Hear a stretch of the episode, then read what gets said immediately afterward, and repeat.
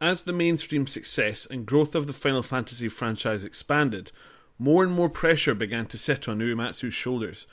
When he began composing for Final Fantasy X, he was joined by Masashi Hamauzu and Junya Nakano, who would each assist and make their own contributions to the soundtrack's eventual 91 songs.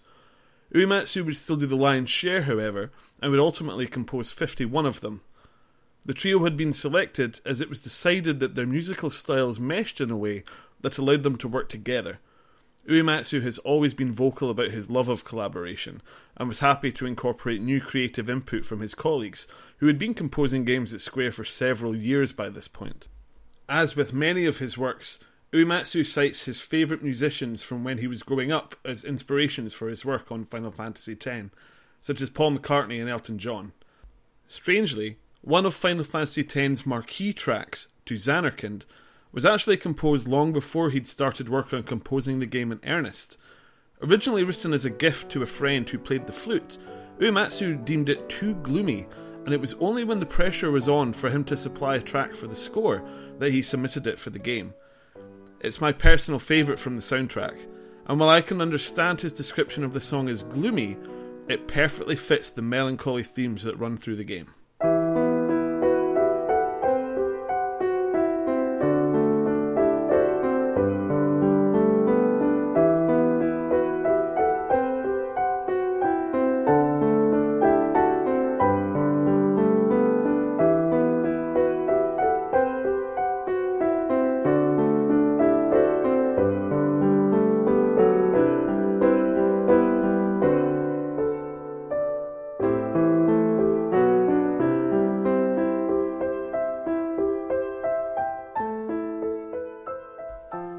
Traditional Final Fantasy style, the 10th numbered game in the series is a tale of epic adventure, where the themes of tragedy, love, family, and loss are all portrayed in a grandiose style.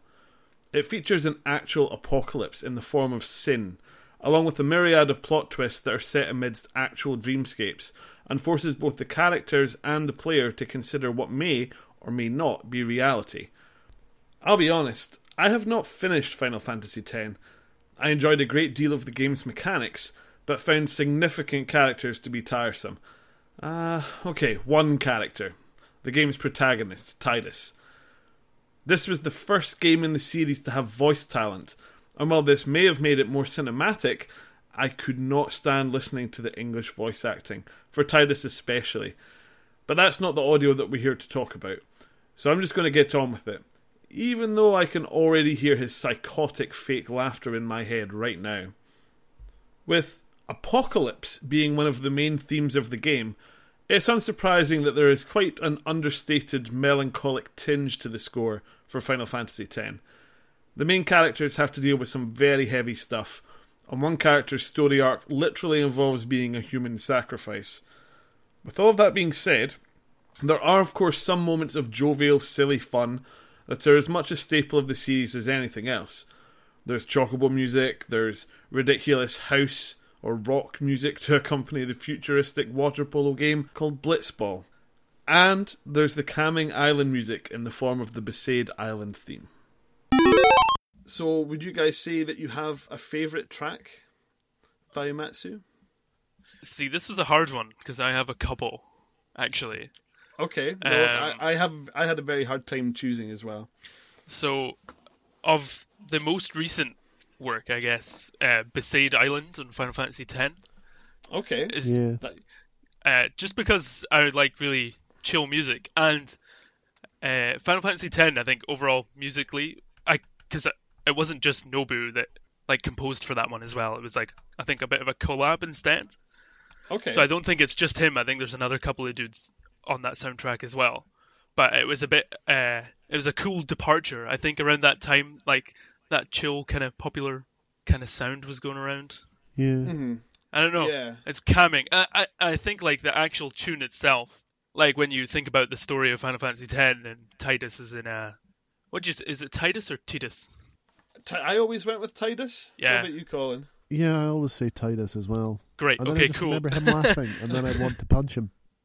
Uh, so yeah, when like Tidus is kind of lost in this new kind of land, and then when you go to Besaid Island, and it's all kind of just like upbeat and cheery.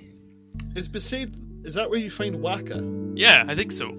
Right. Okay. Yeah. That that's all coming back to me.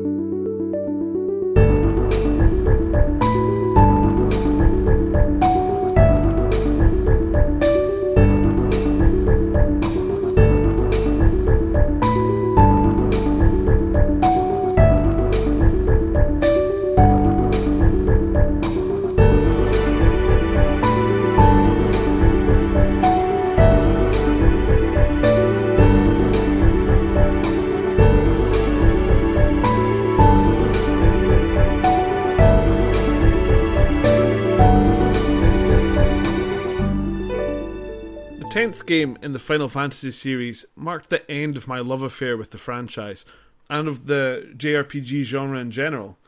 Since then, it's taken a truly spectacular JRPG to grab my attention.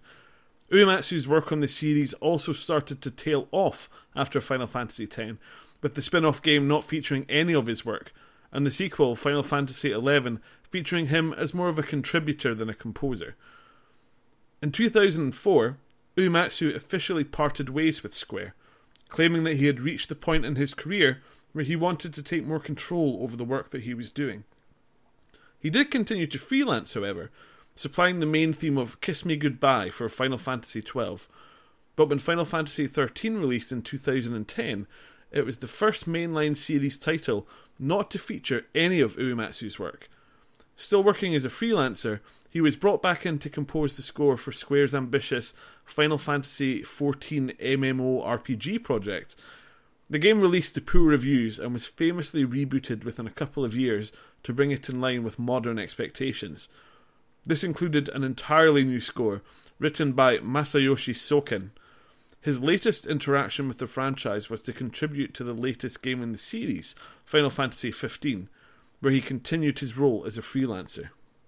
The first half of the 2000s was a great period of upheaval for Square in general. Not only did Uematsu depart to take control over his own work, forming the production company of Smile Please, but the main figure behind the Final Fantasy series, Hironobu Sakaguchi, also departed to form his game development studio Mistwalker. Shortly after the departure of these two figureheads at Square, the company merged with their longtime rival, the Enix Corporation, to create Square Enix. This brought a lot of external talent into the same house, including the teams behind the Dragon Quest saga. Uematsu's Smile Please received their first contract almost straight away, as Square Enix asked him to take a live production of his own music all across the USA, after a one off show in Los Angeles called Dear Friends Music of Final Fantasy sold out and met with huge critical success. This tour would be the first time that Uematsu would work with Arnie Roth, his now longtime collaborator and friend. At the tail end of a successful tour, the two men would return to LA with the concert More Friends. This concert featured performances from many of the singers that had been recorded for older games in the Final Fantasy series, including Emiko Shiratori singing Melodies of Life from Final Fantasy IX, a voiced version of opera Maria and Draco from Final Fantasy VI, and a small set from Uematsu's prog rock Final Fantasy cover band, the Black Mages. They performed a couple of tracks, including Maybe I'm a Lion from Final Fantasy VIII, before joining with the choir and the orchestra to provide a breathtaking collaboration as they belted out One Winged Angel.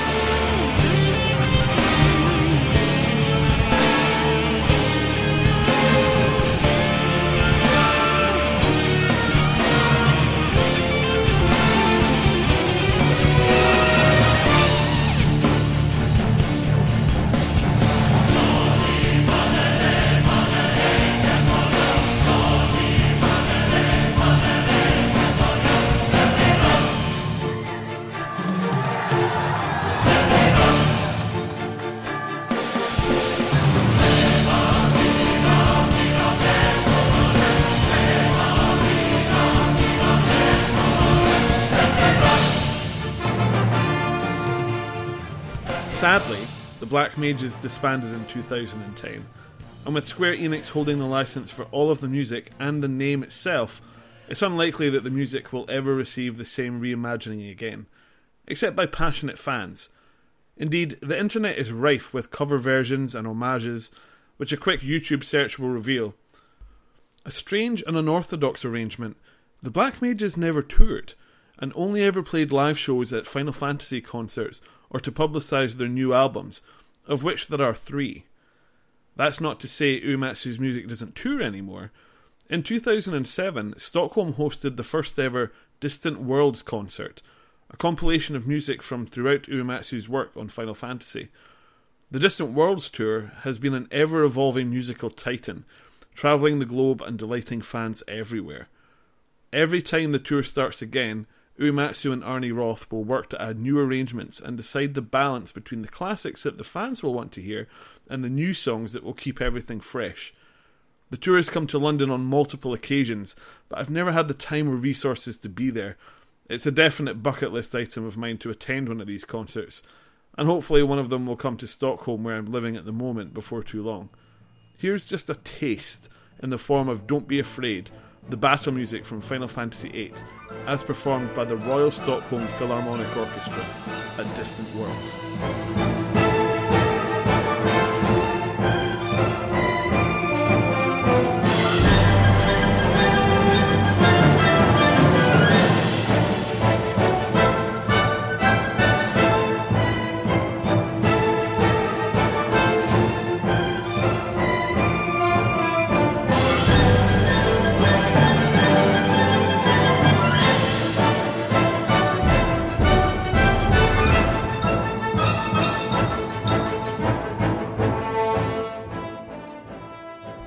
While Uematsu's music is undeniably popular amongst the fans of the games in which he has worked, he has also broken new ground recently, with the London Symphony Orchestra performing his works as part of the Final Symphony Tour at the Barbican in 2013. This was the first ever instance of the London Symphony agreeing to perform music from any video game, and must stand as an acknowledgement of the steps that the genre has taken towards not only mainstream acceptance, but broader cultural relevance in general. The official blog for the tour also claims that this concert was the first to receive a standing ovation from a Japanese crowd, with the cultural norms tending towards a more reserved or respectful audience. Uematsu definitely considers his work to have become more refined, even if he remains very modest when considering his own skills. At the first live performance of his compositions in 1989, he had little sway over what was performed, but nowadays he is in a position where he receives MIDI files as pitches from arrangers and tweaks them before giving his approval.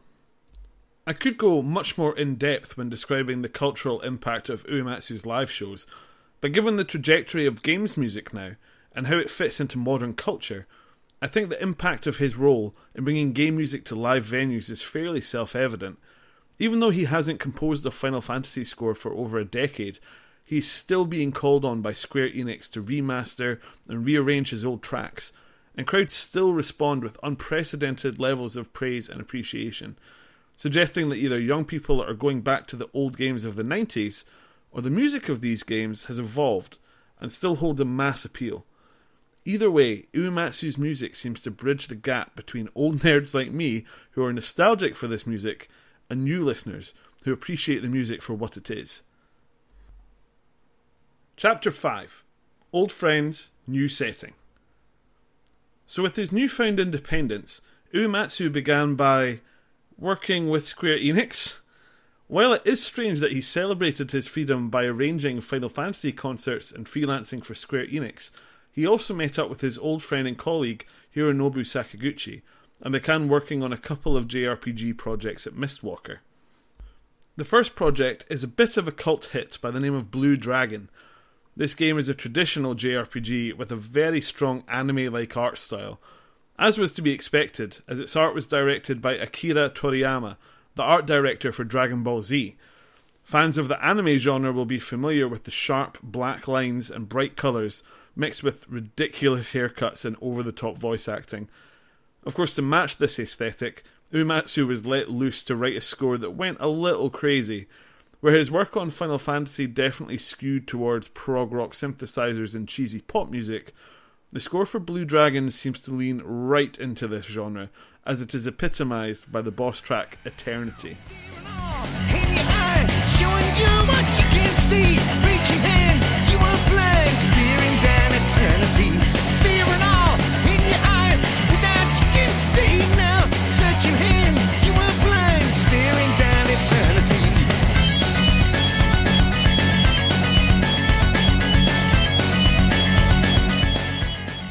Reaching shackles were most definitely off.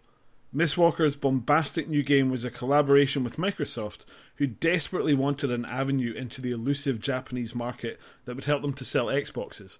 To that end, Blue Dragon was a game with traditional JRPG mechanics, but where games like Final Fantasy and Dragon Quest pushed at the edges of what defined a JRPG, Blue Dragon attempted to bridge the gap between the long established traditions of the genre and projecting an aesthetic that they hoped would speak to the Japanese and Western audiences alike. This push for recognition across the wider cultural expanse led to the track you just heard. Eternity was composed by Uematsu, with lyrics by Sakaguchi, and featuring the vocals of Deep Purple's Ian Gillan. Knowing what we do about Uematsu's inspirations, it's not surprising that when given the chance, he enlisted the support of a prog rock icon. I'm not actually especially keen on the song itself, but the fact that they were able to make it happen was something I recall being amazed by when I heard it back in 2007. Uematsu had collaborated with many vocal artists at this point, but at the risk of sounding ignorant, nobody who had the same sort of profile in the West had lent their voice to one of his games. As a young man who had little experience of Japanese pop culture beyond video games, it was definitely a new experience for me to hear a familiar voice in my game music. Despite the push towards the more dramatic and crazy style that Blue Dragon's score featured, Uematsu's ability to change tone on a whim are undoubtedly still present. His track Cave is a beautiful, soft piece of more traditional orchestral music, and the fact that Blue Dragon shipped across two discs for the Xbox 360 is a good indicator that he didn't compromise on quality when inserting his work into the game.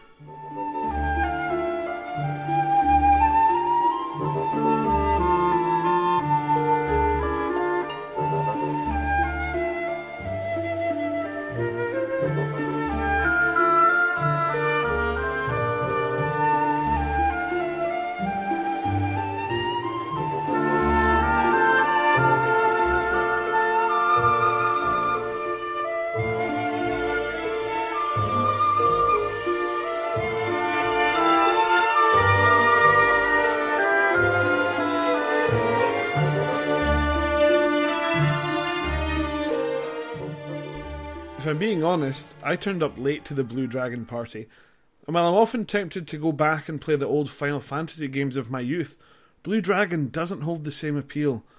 I recall working in a game store at the time, looking at Blue Dragon with its anime styling and comparing it to the creepy and mysterious Bioshock, which came out on the same day.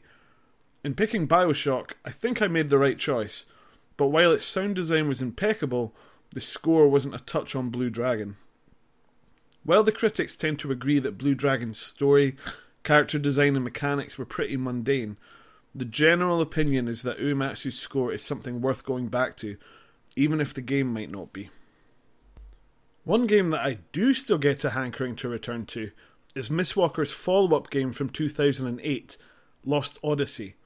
The other project in development since day one, this game was to run into its fair share of troubles during development the problems were so profound that Mistwalker's partners Microsoft ended up bringing in an entire second studio in the form of Feelplus, who would handle the actual building of the game, while the creative elements were left to Sakaguchi and the Miss Walker team, including Uematsu.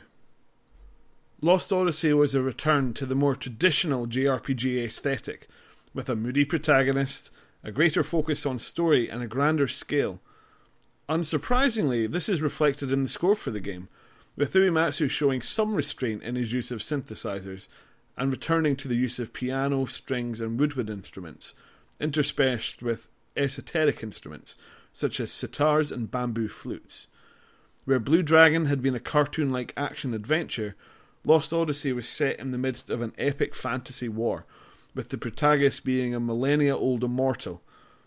The score segues quite fluidly between percussion led military marches with an orchestral overlay that prevents the soundscape from becoming too repetitive, and the more somber, introspective music that was designed to undercut the internal strife of the main character Kaim. A prime example of this duality can be found in the game's prologue, which begins and ends as a march, but also features the game's leitmotif as a softer component in the middle.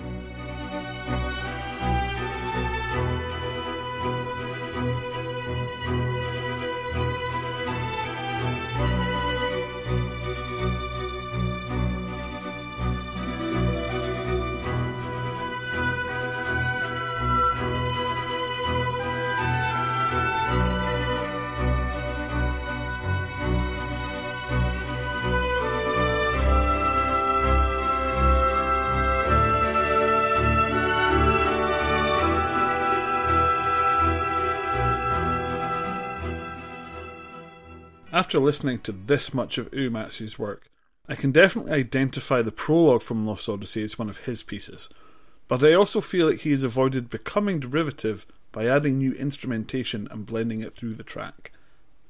I have noted on several occasions that one of his biggest strengths is his ability to blend not only instruments, but entire genres of music together. Of course, it could all be down to my personal taste, but I feel like Lost Odyssey strikes the perfect balance between Uematsu's tastes. This could be due in part to the arrangement of the score being handled by Satoshi Henmi and Hiroyuki Nakayama, leaving Uematsu to focus solely on composing. The extra oversight of two experienced musical arrangers undoubtedly played a part in making sure that the score stayed fresh. One of the major plot points of Lost Odyssey was the main character's lost memories, which would eventually be uncovered as the player discovered them.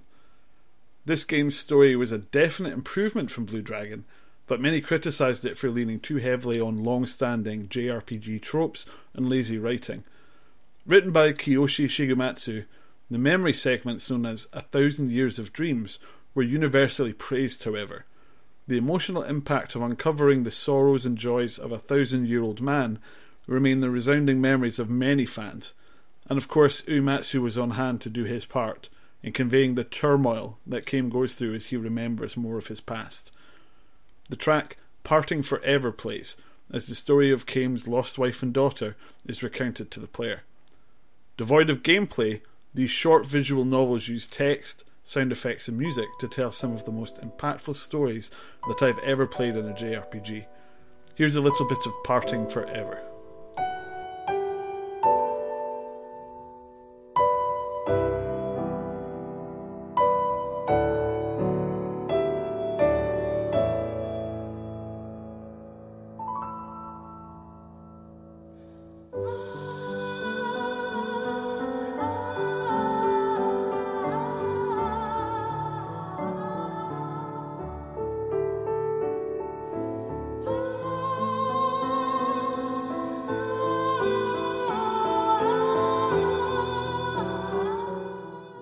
With Mistwalker being the catalyst to reunite Sakaguchi and Uematsu, the pair continued to work together while Uematsu focused on pushing his own record label, Dog Ear Records.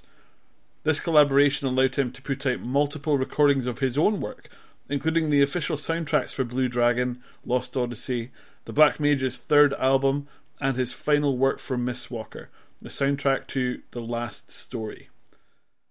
Released exclusively on the Nintendo Wii in 2011, The Last Story represented an effort for the already phenomenally successful Wii console to release a major JRPG as its swan song.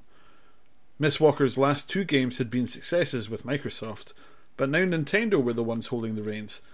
Where Microsoft had trusted Miss Walker to deliver what was needed, Sakaguchi grew frustrated as Nintendo instituted a more hands on policy with the international success of the Wii, this game was not designed to fit the Japanese market, and this was reflected across all aspects of the development. Things got off to a rocky start when Uematsu's first three submissions for the score were rejected, leading to a period of radio silence from the composer. The feedback was that this game was to be something new, as the combat was to unfold in real time instead of the traditional turn based system, this meant that the music had to fit with a more dynamic, open ended style of gameplay. Sakaguchi grew fearful that his old friend would quit the project, but Uematsu was simply recalibrating, trying to bring the music more in line with what was being asked of him. When he made his next submission, he informed Sakaguchi that he would leave the project if these new pieces didn't work out. As it turns out, the studio was happy with his updated work, and Uematsu went on to finish the project. As Sakaguchi admits later, he had accidentally CC'd in the entire dev team when sending his response, leading to the team wordly asking if their composer was on the verge of quitting.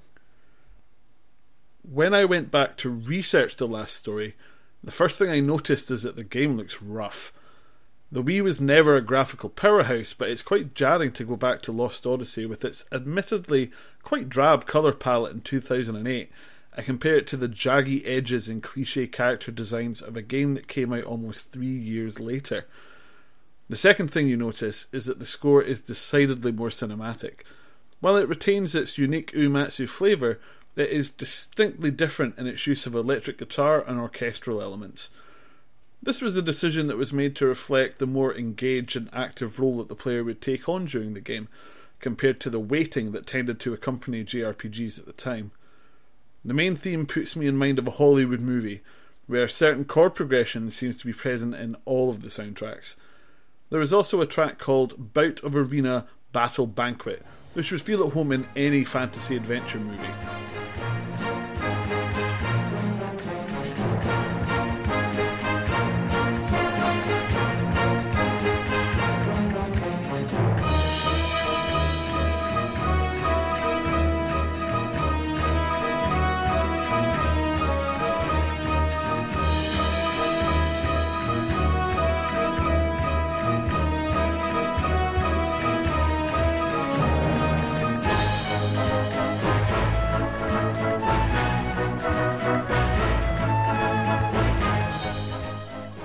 As well as the music and character design leaning decidedly Western, if you disregard the ridiculous JRPG hair, the voice actors for the Western version of the game are using a mixture of English accents.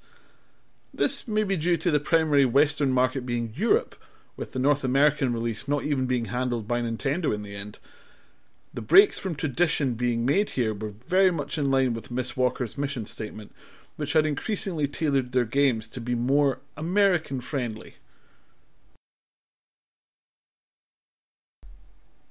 As I mentioned previously, though, Uematsu was still able to make the score his own, and his well established themes can be found throughout the game. There are some tracks that conjure an image for long-time players of his games, and after 30 seconds of listening to one of his tracks, it's normally very easy to tell what the player is doing while it plays, the track Fallen Nobles immediately puts me in mind of running in circles around a massive dungeon, trying to figure out puzzles and opening chests to find elixirs inside. Maybe running into a random encounter every once in a while. So the feeling of creeping dread isn't completely undermined by the slightly uplifting major key switches.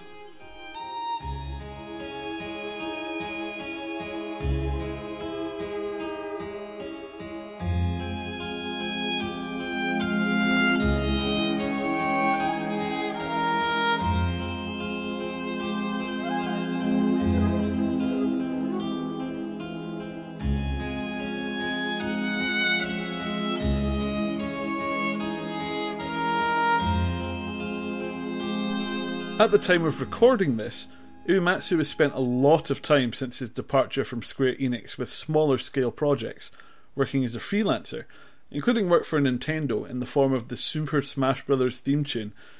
When I look through the list of games he has worked on, there are a lot of games in there that I've never heard of. Most of his credits are for single tracks or for part of a collaborative effort.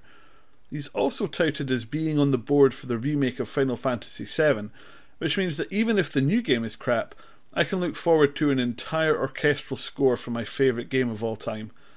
He's also confirmed as being on board for a game called Project Phoenix, which is Japan's first ever Kickstarted funded game, and he joins Sakaguchi as part of the development team.